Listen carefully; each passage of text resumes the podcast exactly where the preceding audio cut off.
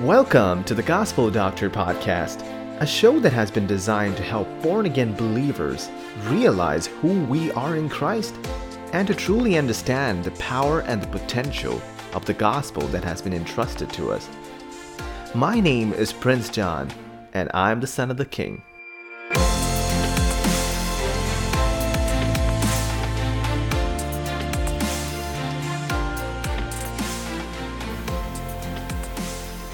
Hello there. So, today we will be discussing on why we should walk in power. Now, this uh, this is a very significant question because a lot of people actually downplay the importance of walking in power, and they feel as if it is humility to walk um, walk actually without power and that all that and this is what is uh, which is being taught in churches today a lot of the churches that all that matters is relationship with god love one another that is partially the truth but not the complete truth so today I wanted to clarify or to bring some light into this topic so that you will know what is available to you so once you know what is available to you, it is up to you whether you want to use it or not. But I wanted to share what is available to you and why it is important to walk in power.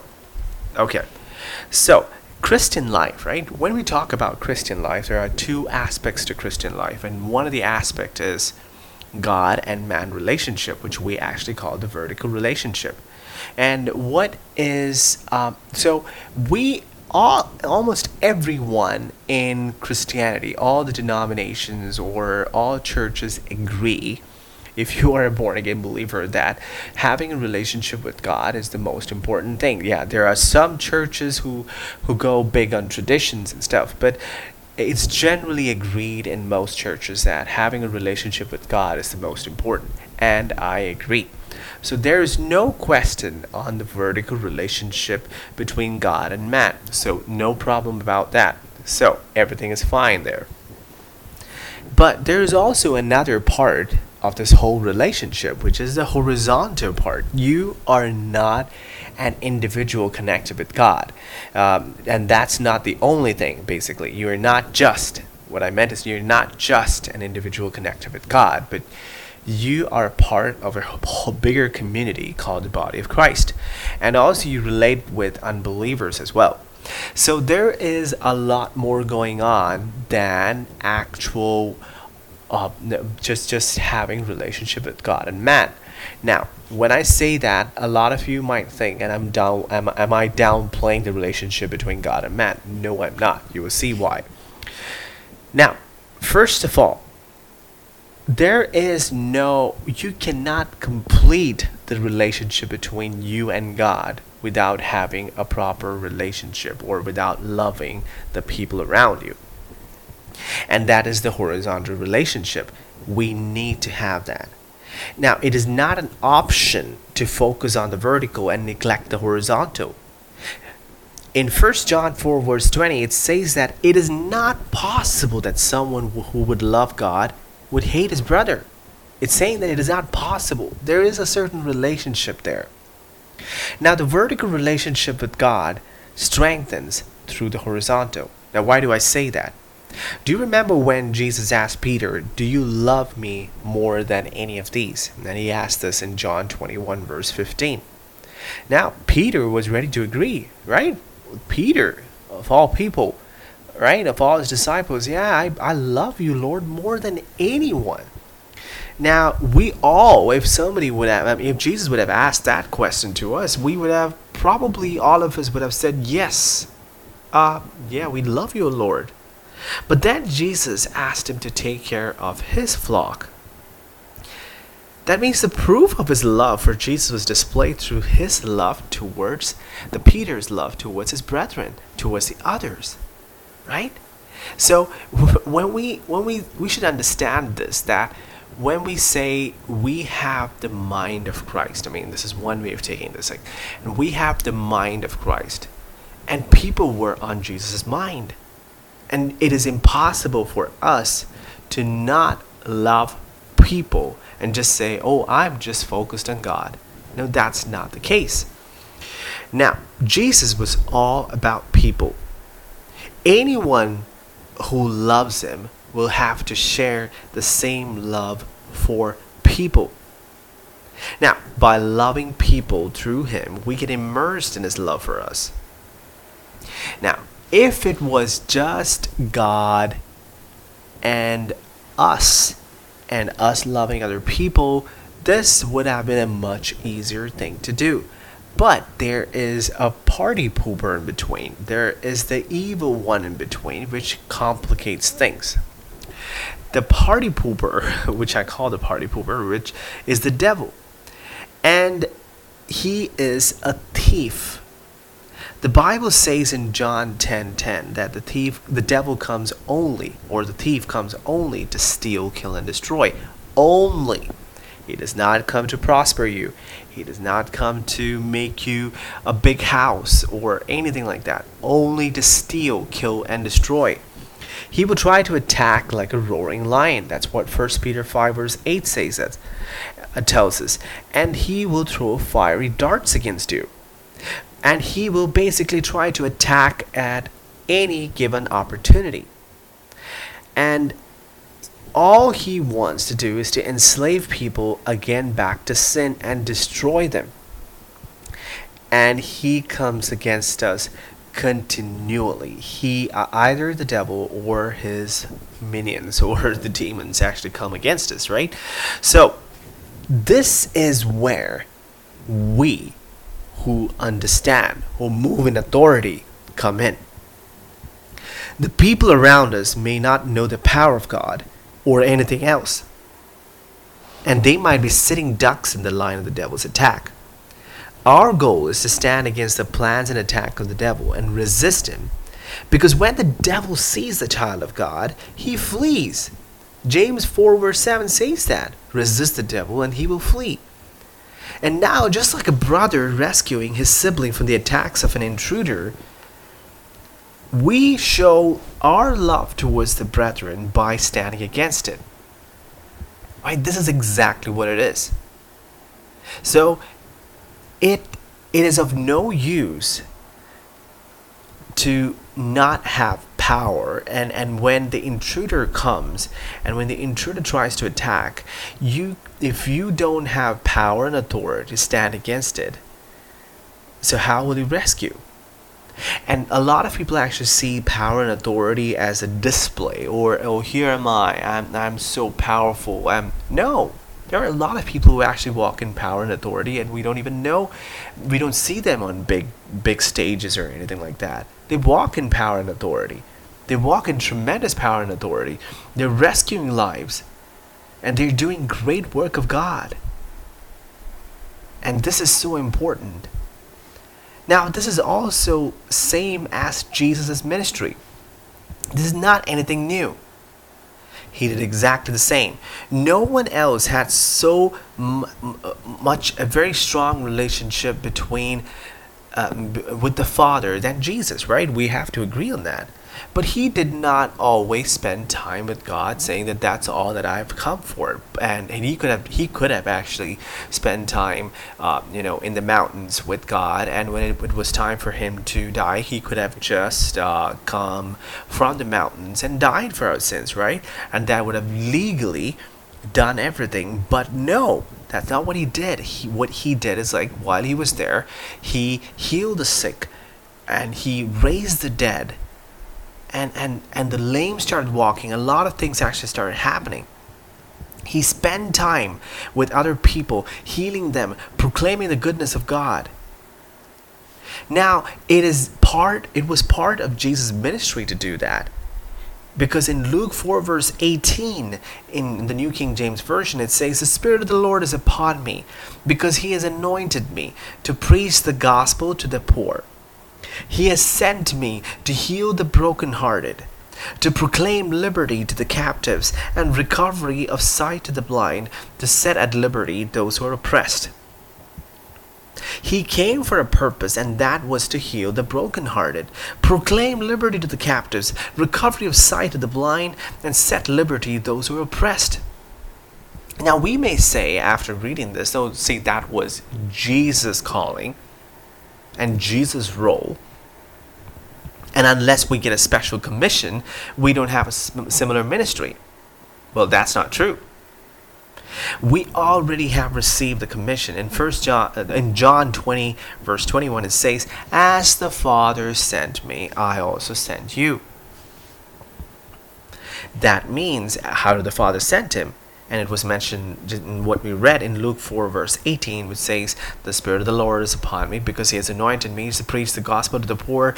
And that means He has anointed you to preach the gospel to the poor. He has sent me to heal the brokenhearted. That means we are sent to heal the brokenhearted, to proclaim liberty to the captives. So that means we should proclaim liberty to the captives and recovery of sight of the blind. That means we should actually get, provide recovery of sight of the, sight the blind and and set at liberty those who are oppressed. That means we, the body of Christ, should set at liberty those who are oppressed. That is our calling. And in 2 Corinthians 5, verse 18, this is called the ministry of reconciliation. The, the ministry of reconciliation is to reconcile and reinforce the victory that Jesus has won on earth, and that is to reinforce it till his will becomes done on earth as it is in heaven. Right now, God's will is not always done on earth as it is in heaven. Now, it is for this purpose. I mean, I should have a big, bold, underlined this. It is for this purpose that He gave us power and authority to rescue people from bondage, Jesus healed and brought people to God. He was rescuing people. When you when God gave you power and authority, it was to help other people. Right? And and you can see even Paul was saying uh, was was saying that in 1 Corinthians 2 verse 4 and 5 where he says, And my speech and my preaching were not with persuasive words of human wisdom, but in demonstration of the Spirit and power. That your faith should not be in wisdom of men, but in the power of God. But today, modern Christianity and modern day Christianity focuses a lot on human wisdom, philosophies, and everything. But Paul said that our preaching, his preaching was not with persuasive words of human wisdom, with the demonstration of spirit and power. Now, it is not for a show. Every single blessing, I mean, I should make that very clear. Every single blessing which God gives us is so that we can be a blessing to others. It is not to hoard the blessing. Remember what he said to Abraham in Genesis 12, verse 2 that I will bless you so that you will be a blessing. So we are loaded with power, we are loaded with authority. In one of my previous podcasts, you will see that me talking about it. Now, God expects us to do the works of God. He has given us power and authority. After his resurrection, he said, and G- in Matthew 28, verse 18, and Jesus came up and spoke to them, saying, All authority has been given to me in heaven and on earth. All authority. Go therefore. Wow. That means he's expecting us to use that authority.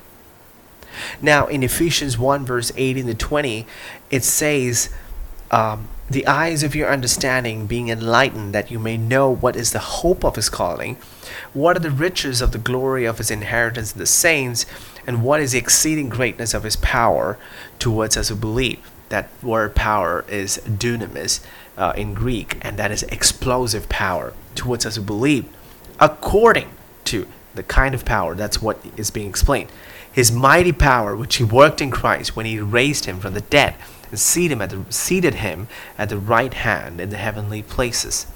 That is the kind of power which we have. Now, Mark 16, 15, verse 18 says, Now this is for us. This was when Jesus appeared to them and he talked to his disciples and he said, he said to them, to the disciples, Go into all the world and preach the gospel to every creature. He who believes and, be, and is baptized will be saved, and he who does not believe will be condemned.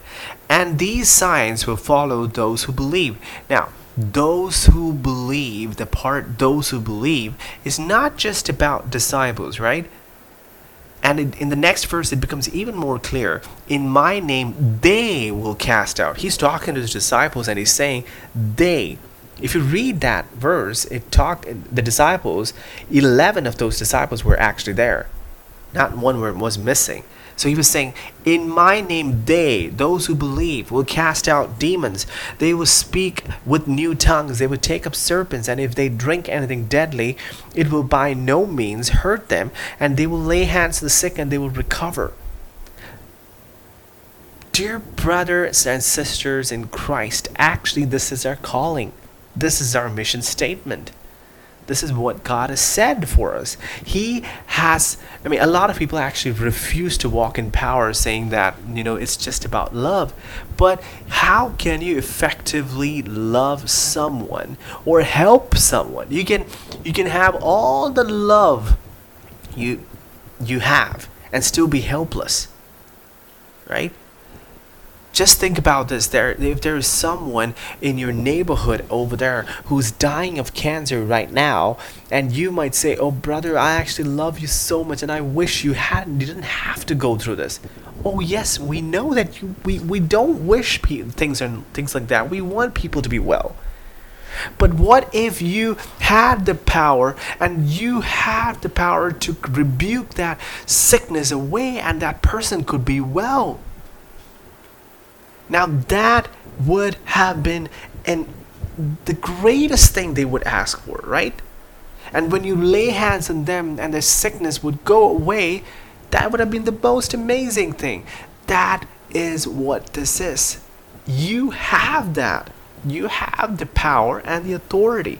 The authority of Jesus, He has asked us to use. And the power, which is the explosive power He has given us for us to use. Now, Ephesians 6:16 says that by faith we quench all the fiery darts of the evil one. All in Greek means all. It's all.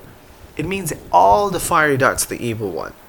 Now in 1 John 5 4 it says, Whoever is born of God overcomes the world. And this is the victory that has overcome the world, our faith. Do you see this? It says it is our faith that has overcome the world. Too often it is preached that we just have to, you know, just sit there and, and you know, look at God and let Him do whatever. No, it's your by faith you overcome the problem. Ephesians 3, verse 20 says that to him who is able to do exceedingly abundantly above what we ask or think.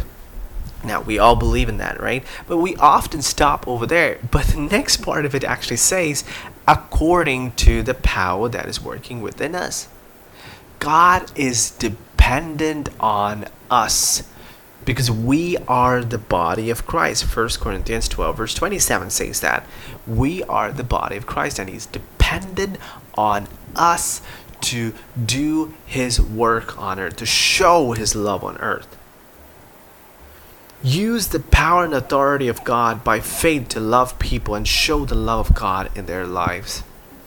This is so, so important.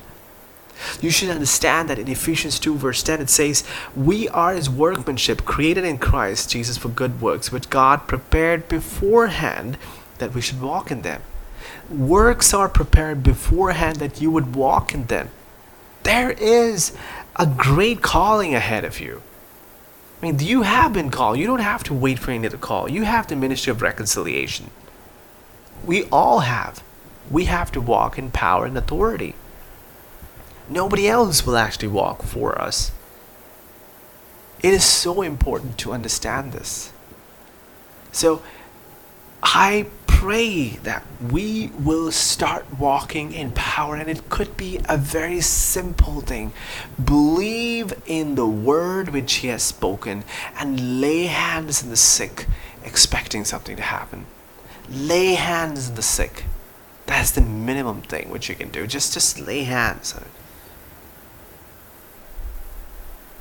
Thank you for listening. You have amazing things in store for you. God has given us everything that pertains to life and godliness.